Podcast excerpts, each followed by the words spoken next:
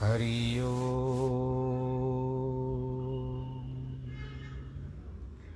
हरि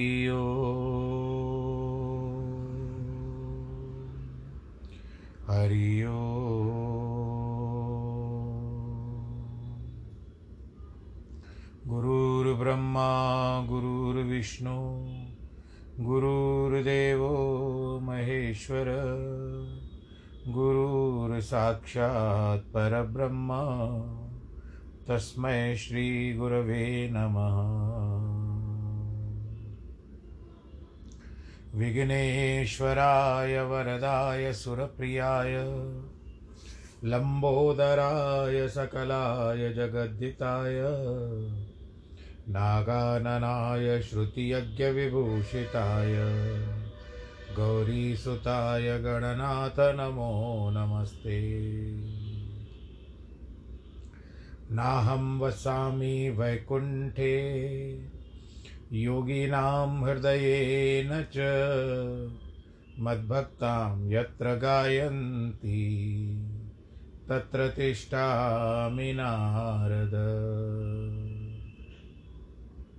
जिस घर में हो आरती चरण कमल चितलाय तहाँ हरि वासा करे, ज्योत अनंत जगाए जहाँ भक्त कीर्तन करे, बहे प्रेम दरिया। तहाँ हरि श्रवण करे, सत्यलोक से आए। सब कुछ दीना आपने भेंट करूँ क्या नाथ? नमस्कार की भेंट लो, जोड़ू मैं दोनों हाथ। जोड़ू मैं दोनों हाथ, जोड़ू मैं दोनों हाथ। शान्ताकारं भुजगशयनं पद्मनाभं सुरेशं विश्वाधारं गगनसदृशं मेघवर्णं शुभाङ्गं लक्ष्मीकान्तं कमलनयनं योगिविरधानगम्यं वंदे विष्णुं भवभयहरं सर्वलोकैकनाथम्।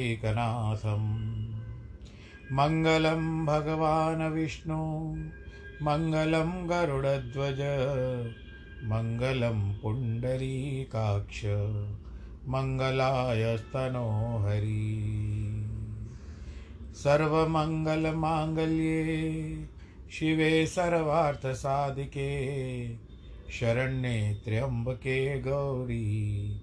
नारायणी नमोऽस्तु ते। नारायणी नमोऽस्तु ते। नारायणी नमोऽस्तु ते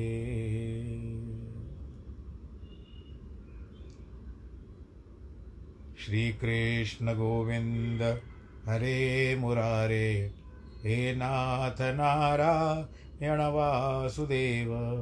श्रीकृष्णगोविन्द हरे मुरारे, हे नाथ नारायण वासुदेव।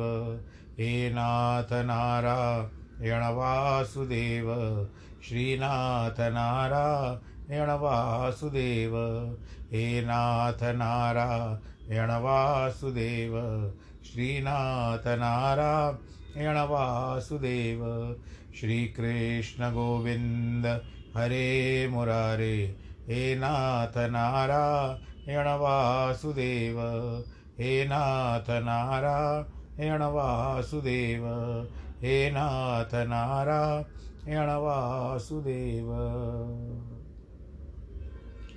नारायणं नमस्कृत्यं नरं चैव नरोत्तमं।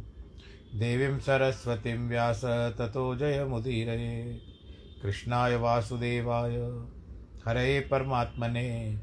प्रणतक्लेशनाशाय, गोविन्दाय नमो नमः। सच्चिदानन्दरूपाय विश्वोत्पत्त्यादिहेतवे तापत्रयविनाशाय श्रीकृष्णाय वयं नुमः।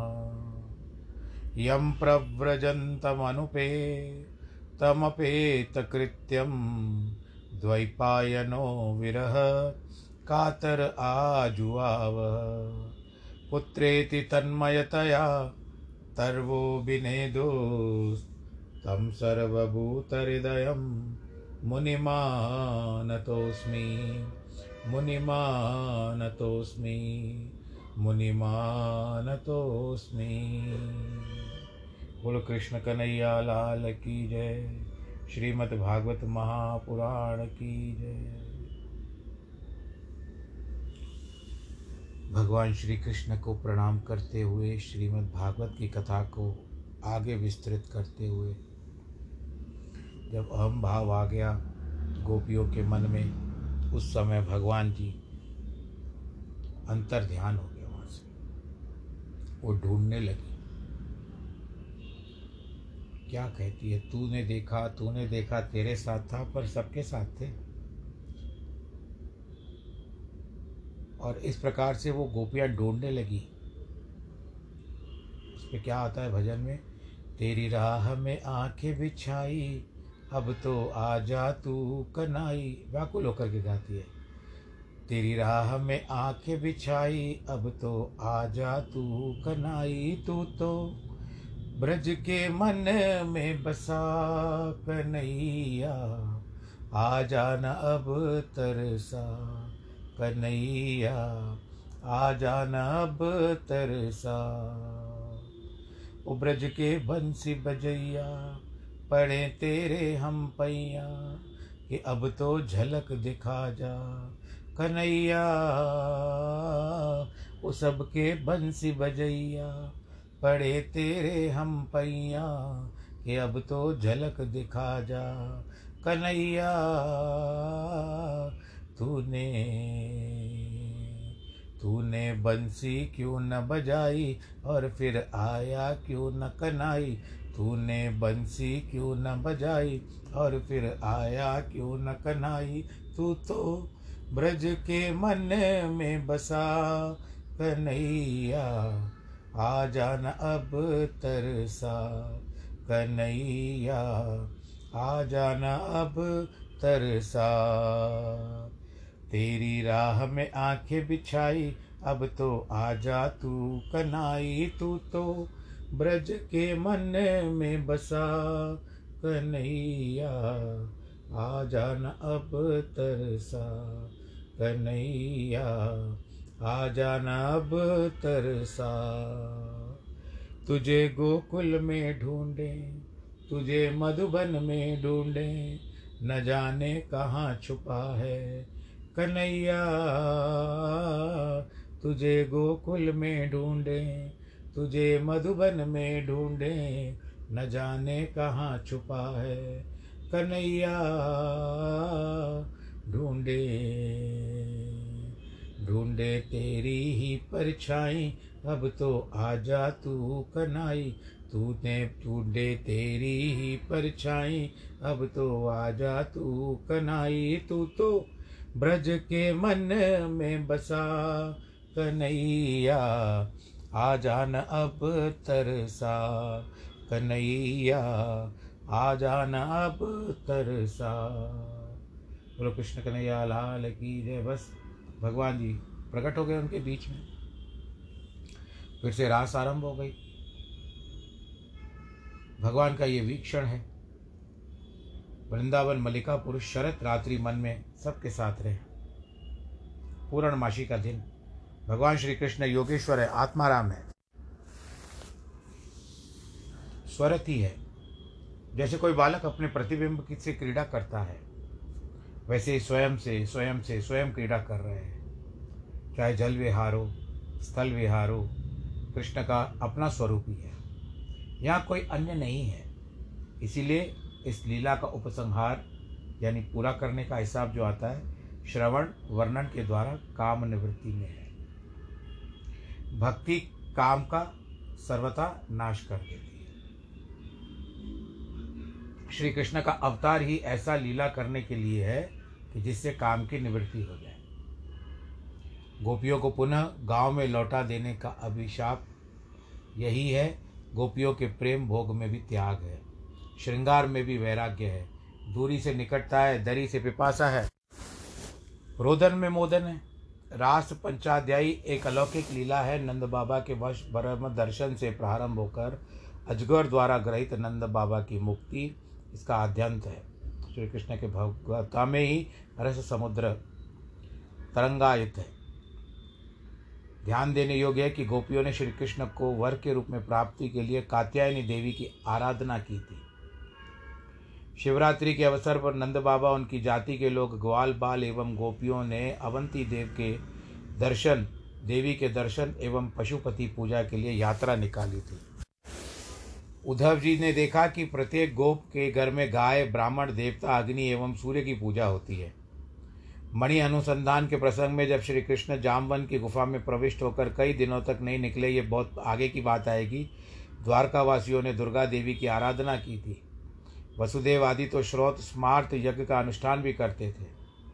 ऐसी स्थिति में व्रज, मथुरा एवं द्वारका के वैष्णव अन्य देवी देवताओं की पूजा नहीं करते थे, यह मत सर्वथा अशास्त्रीय है। गोपांगनाओं की दृष्टि। भगवान श्री कृष्ण के परम भक्त होते हुए भी सभी श्रुति, स्मृति और धर्म के अनुसार जो भी कार्य होते थे, वो सब करते थे। गोपांगनाओं में कि गोपांगनाओं की दृष्टि में क्या बताया जाता है कि इस प्रसंग में ध्यान देने योग्य बात है कि कृष्ण के गोचारण जिसके लिए वन में जाते थे, गोपियाँ गाँव में रहती थी। परंतु उनके मानस नेत्रों के सामने दिन भर श्री कृष्ण की मधुर लीला प्रकट होती रहती थी। न उन्हें देहादि प्रपंच का स्मरण होता था, न घर गृहस्थी में मन लगता था। श्री कृष्ण की छवि उनके मुख सामने ही रहती थी। उन्हें ऐसा लगता था श्री कृष्ण की वंशी की ध्वनि गाय, बैल, पशु पक्षी, देवता, दानी, लता, वृक्ष सब वो मुग्ध हो रहे हैं। एवं उनकी रूप माधुरी, वेणु माधुरी, एवं लीला माधुरी का आस्वादन कर रहे हैं। कपोल बाई बाँ की ओर झुका हुआ है। आपने भगवान श्री कृष्ण का जो मुख देखा है, दर्शन किया है ना, उनका छवि का तो ऐसे भगवान जी का जो गाल होता है बाँ की ओर झुका हुआ है। कपोल पर कुछ पीतिमा आ गई है, रक्तों में रक्तिमा है। बालों पे धूल पड़ी है चित्तवन में प्रेम है अधरों में मुस्कान है। यह देखो मतवाले हाथी के समान मंद गति से हमारे दुख को दूर करने आ रहे हैं। तो भगवान जी भी मंद गति से हमारे दुख दूर करते हैं, ये बताया गया। यह थी गोपियों की गतिमति। श्री कृष्ण जी की विभिन्न झांकियों के दर्शन में ही वे लगी रहती थी। सच है श्री कृष्ण की आसक्ति जो होती है, लौकिक देश, काल, वस्तु, स्वर्ण को भी मिठा देती है। एक बार कृष्ण मिल जाए तो आकर्षण आ जाता है, स्वयं ही आकर्षण आ जाता है।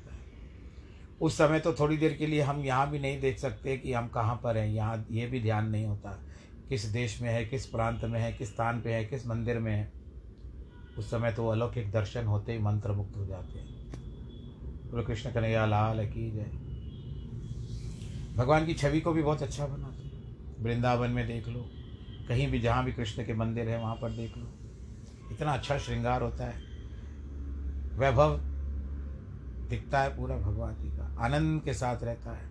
और वो भी क्या कहते हैं कि भगवान जी का दर्शन, अवलोकन, देखते जाओ, अपनी आँखों से दर्शन करते जाओ और उसका मुख जो है, भगवान जी का जो दर्शन है, मुखावलोकन जो हो रहा है, उसको भीतर उतारते जाओ, भीतर उतारते जाओ, भीतर उतारते जाओ। छाप पड़ जाए। ये तो हम मूर्ति की बात करते हैं, परंतु वास्तव में गोपियाँ जो थी, वो तो कृष्ण को देखती भी थी ना भाई। अब इसमें आगे क्या बताते हैं कि नारद जी भगवान के परम भक्त हैं। उनका हृदयगत भाव यह रहता है कि जिनको, जिन्हें भगवान नहीं मिले, वे उन्हें मिले। जो अभक्त हैं, वे भक्त होवे। जिनके बाहर कृष्ण हैं, उनके भीतर प्रवेश करें। इसी कारण ना रद ना हृदय। भगवान जी ने कहा कि तुम मेरे हृदय हो। जो बद्ध हैं, वो मुक्त हो जाए। बंधे हुए जो है, मुक्त हो जाए। वे लोगों के हृदय में स्वधर्म, भगवत स्मरण का आविर्भाव और श्री कृष्ण की प्राप्ति का अनुग्रह वितरण करने चलते हैं। उनके हृदय में कंस के प्रति एवं मथुरा वासियों के लिए भी अनुग्रह का उदय हुआ। कंस, मन में क्या है? ये तो क्या है? कंस, भय है। अतः इसे कृष्ण से मिलना चाहिए। मथुरा वासु दुखी है तो क्या कृष्ण के लिए दुखी है ना? उनका दुख शीघ्र मिट जाना चाहिए। उन्होंने श्री कृष्ण से पूछे बिना ही कंस के पास जाकर कह दिया देव की वसुदेव के पुत्र श्याम बलराम नंद ब्रज में रह रहे हैं। उनके बाद श्री कृष्ण के साकर निवेदन किया। मैं तो कह करके आया हूँ, अब आपको अपनी लीला करनी है। इसमें दोनों काम हो जाएँगे। मथुरा वासियों का मंगल हो जाएगा, ब्रजवासियों से सूक्ष्म के सूक्ष्म हृदय प्रदेश में श्री कृष्ण का प्रवेश, श्री कृष्ण का लाने के लिए क्रूर को भेजा गया। श्री कृष्ण के पास लाने के लिए क्रूर भाव का काम नहीं देता है।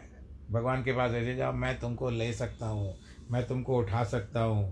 कर सकते हो ऐसा नहीं। तो अक्रूर को भेजा गया, जो मन से क्रूर नहीं है, या स्वभाव में क्रूरता नहीं है तो इसके लिए अक्रूर को भेजा गया। अंग्रेज़ी में शायद आप लोग क्रूएल बोलते हो ना तो वो नहीं था। जो अंतर भगवान के भक्त भगवान भक्त का है, वही उन्हें ले जा सकता है। भगवान के भक्ति, भगवान भगवान भगवान अपने भक्तों के साथ ही चलते हैं। स्पष्ट है कि श्री कृष्ण के मथुरा आगमन पर ब्रजवासियों के वियोग का दुख सहना पड़ेगा। दुखी हो गए वो लोग। इस दुख के निवारण के लिए कोई न कोई विरोधी, भक्ति विरोधी साधन स्वीकार न कर ले। उनका मन श्री कृष्ण से विमुख न हो जाए, साथ ही वियोग के द्वारा संयोग रस की पुष्टि हो। इसके लिए कृष्ण ने तीनों असुरों को नष्ट कर दिया। एक था केशी, यह हैग्रीव दैत्य का दूसरा रूप था। और उसके पहले वेद की चोरी की थी। हिन हिनाट में वेदों को छिपा चुका था। इसमें वेदों का वास्तविक अभिप्राय भगवान की भक्ति लुप्त हो गई थी। व्रज में जाकर यह वेद के नाम पर भक्त विरोधी असुर भाव का विस्तार न कर सके, इसलिए केशी को मारना आवश्यक था। यही बात वृकबासुर की भी थी। भक्त, भगवत विरोधी, भक्ति विरोधी धर्मा, धर्म सभा में असुर का निवास होता है। वही वृकावासुर के रूप में आया, भगवान ने उसको भी मार दिया। केशी के लिए तो अपने हाथ का प्रयोग किया था। तीसरा था व्योमासुर। यह योगाभ्यास के द्वारा योगाभास के रूप में धारण करके आता था। लोगों के हृदय आकाश रूप समाधि गुआ में प्रतिष्ठित कर देता था। यदि वह भगवत विरोधी था, भक्ति विरोधी है तो निश्चय वह असुर का प्रवेश है। तो भगवान जी ने इन तीनों असुरों को, जो शेष बचे हुए थे, नहीं तो वे जा कर के ब्रज और वृंदावन में पूरी अभक्ति फैला देते।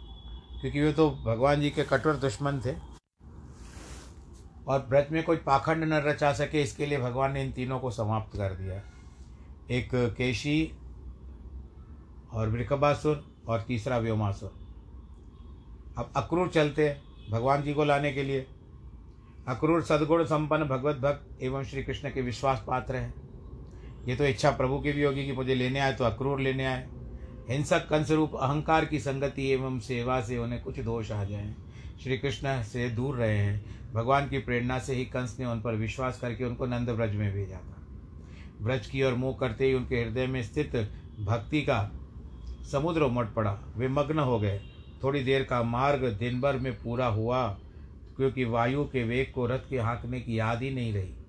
मार्ग में अक्रूर को स्थिति हुई।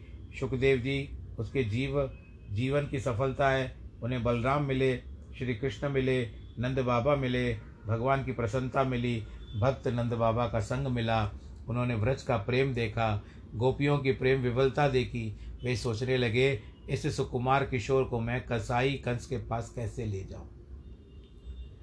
अक्रूर की यह,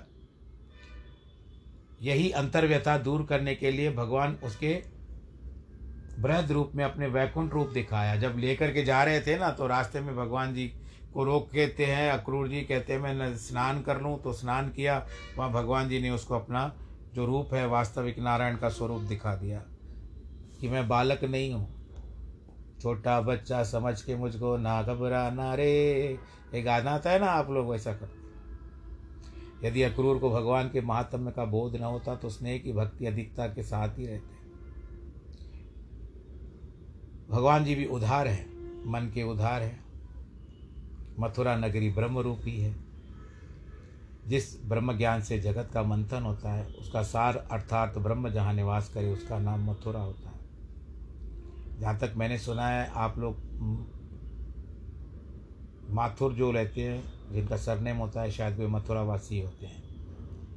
जैसे आगे आधार में रहता है, अध्यस्त अधिष्ठान में रहता है, उसी प्रकार मथुरा में सब तरह के लोग रहते हैं। राजा एवं राज के नवी, नवीन नवीन वस्त्र राशि में दाने के ठेकेदार, रजक यानी धोबी पहले मिलते हैं।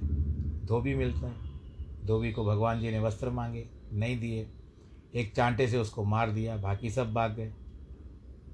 फिर उसके बाद क्या आता है? कपड़े ले लिए। सीने वाला वहाँ पर स्वयं आ गया। भगवान का नट रूप है, नट को क्या चाहिए उसने? जिसके शरीर पर कौन सा रंग, किस रंग का होना चाहिए, बिठा दिया, प्रसन्न होकर माली के घर में स्वयं घुस गए।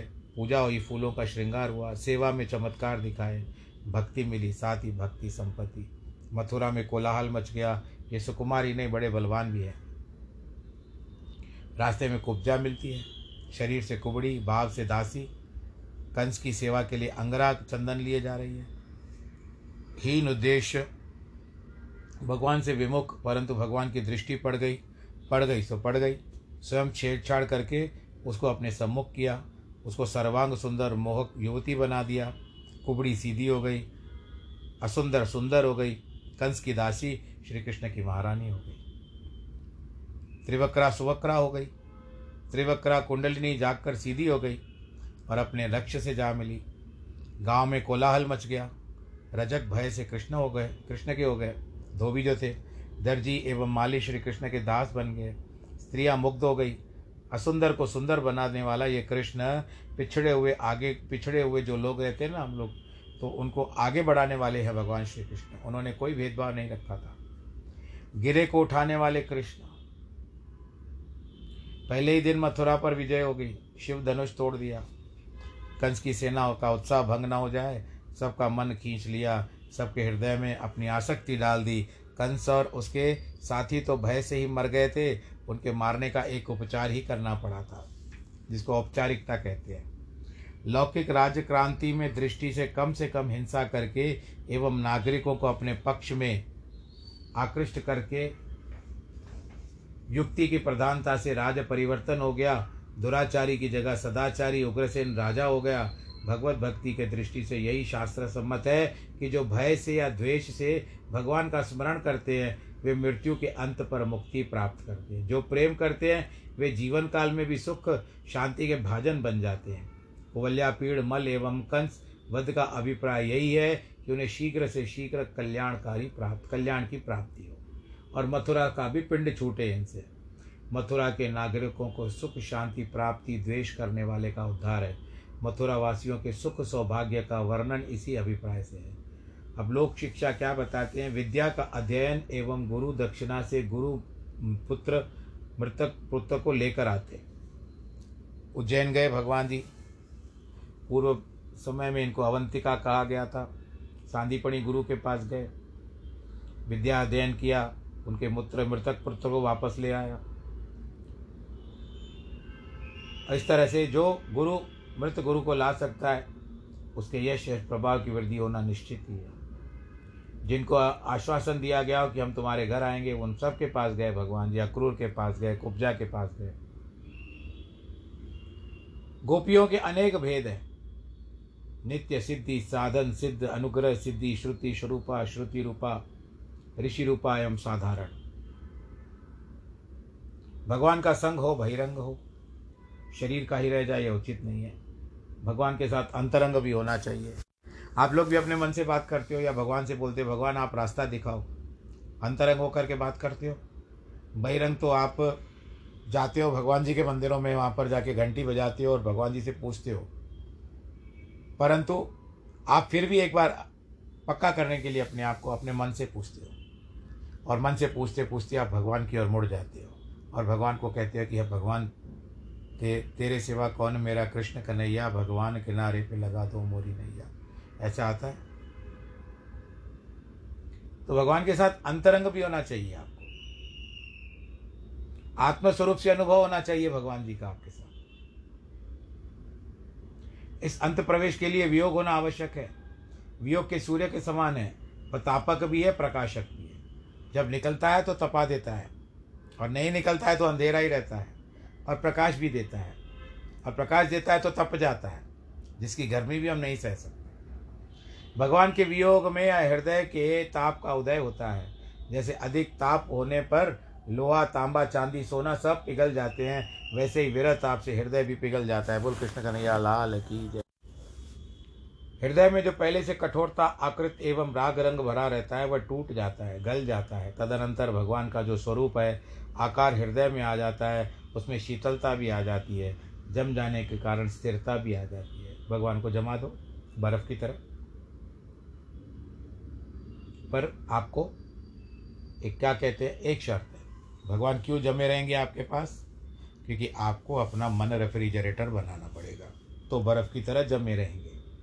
स्थायी भाव की अभिव्यक्ति होती है और अविचल रस की अनुभूति होने लगती है। विरह का दूसरा कार्य है प्रकाश। अपने प्रियतम की जिस महिमा का बोध संयोग काल में नहीं होता, वह वियोग काल में हो जाता है। वियोग दशा में गोपियों की आत्मीयता की स्फूर्ति तो होती है। श्री कृष्ण, राम, वामन आदि अवतार रूपों की स्फूर्ति होने लगती है, उन्हें दिखने लगता है। आखिरी में वे श्री कृष्ण के एक हो जाते हैं। अपने आत्मा को श्री कृष्ण के रूप में जान लेती हैं गोपियाँ भी, और वहाँ पर जो स्त्रियाँ, वो भी। मथुरा में, उद्धव का व्रज में आगमन भगवान की दूरी, मिलने में दूरी दूसरा पर मिटाने के लिए है। इससे भगवान को आश्वासन हो गया कि व्रज में पुनरागमन हो गया, पूरा हो जाता है। उद्धव को भेजा हस्तिनापुर में भगवान जी ने और वहाँ पर क्योंकि उनके जो बुआ के बेटे और उनकी बुआ उनका सुध सम्मान लेने के लिए तो आकर के उन्होंने रिपोर्ट अच्छी नहीं दी। वहाँ पर जो कौरव थे, पांडव छोटे थे उस समय में, भगवान कृष्ण की आयु के लगभग ही खाली युधिष्ठिर बड़े थे, भीमसेन बड़े थे। अर्जुन और भगवान श्री कृष्ण तो लगभग समान आयु के थे, थोड़ा बहुत अंतर होगा। नकुल और सहदेव छोटे थे। तो अब उनका सुध संभाल लेने के लिए आए तो अक्रूर को माता कुंती ने कहा कि ये दुर्योधन तो हम हम इसको एक फूटी आँख नहीं बात बात इसने भीमसेन को मारने का प्रयत्न किया। परंतु भगवान नारायण की कृपा हो गई कि ये जीवित बच गया और लौट आया। उसके बाद उस और बलशाली हो गया था वो भीमसेन वो जो भी होता है, अच्छे के लिए होता है, परंतु ऐसा प्रयत्न नहीं करना चाहिए। तो उद्धव ने आकर के ये सारी बातें बताई। भगवान जी ने सब समय के ऊपर छोड़ दिया। क्योंकि भगवान भी नियति के अनुसार चलते हैं। अगर वो नियति के अनुसार ना चलें तो हम तो और आगे बढ़ जाएँगे। एक भजन आता है, समय का खेल निराला, रे भाई, समय का खेल निराला। उसमें क्या बताया जाता है? गुरु वशिष्ठ ने राज तिलक का, रामायण की बात करते हैं, कि गुरु वशिष्ठ ने राज तिलक का सुंदर मुहूर्त निकाला। राम चले बनवासी होकर विधि ने संकट डाला। समय का खेल निराला, रे भाई, समय का खेल निराला। तो प्रभु भी ऐसे ही कहते हैं, क्योंकि जब तक समय नहीं आता है आज मेरे मेरे एक प्रश्न का स्वयं ही मैं उत्तर दे रहा हूँ। आज मैं अपने मन को वही बात बता रहा हूँ कि समय के ऊपर छोड़ दिया जाए और ठीक है, जो आपको आने वाली वस्तुएँ मिल जाएगी, ना आने वाली वस्तु को समय पर छोड़ देना चाहिए। अगर वो आपके भाग्य में होगी तो दौड़ करके आपके पास ही चली आएगी। नहीं होगी तो आपसे बहुत दूर चली जाएगी। बोलो, कृष्ण कन्हैया, लाल की जय। कभी कभी ऐसे व्यक्ति भी हो जाते हैं कि जो भगवान की दया से अस्पताल से ठीक होकर के आते हैं, जिनके, जिनको डॉक्टर भी मना कर चुके होते हैं। कि हम लोग नहीं बोल सकते कि ये, इनका कब तक समय चलेगा, लेकिन फिर भी भगवान की अनुकंपा से वो ठीक होकर के आ जाते हैं। परंतु कभी कभी जिसका समय आ चुका है, वो कभी नहीं लौटता। प्रयत्न करने से भी कितना भी करने के बाद भी नहीं होता है। तो इसके लिए जो करे, प्रभु करे, करेंगे भी तो अच्छा ही करेंगे। किसी का बुरा नहीं करते। जिसका समय आता है, वो चला जाता है। अब जैसे कोरोना काल में कितने हमारे जो सगे संबंधी थे, सबके, आपके परिवार के, मेरे परिवार के कितने सगे संबंधी, जो भी थे, कितनों ने अपने प्राणों का त्याग कर दिया। असामायिक मृत्यु हो गई।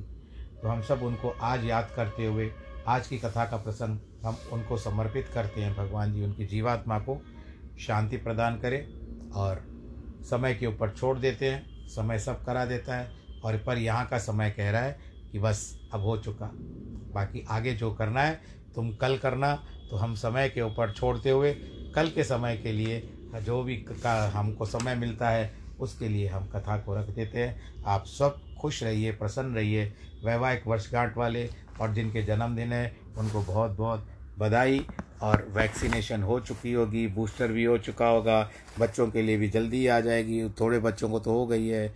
नमो नारायण।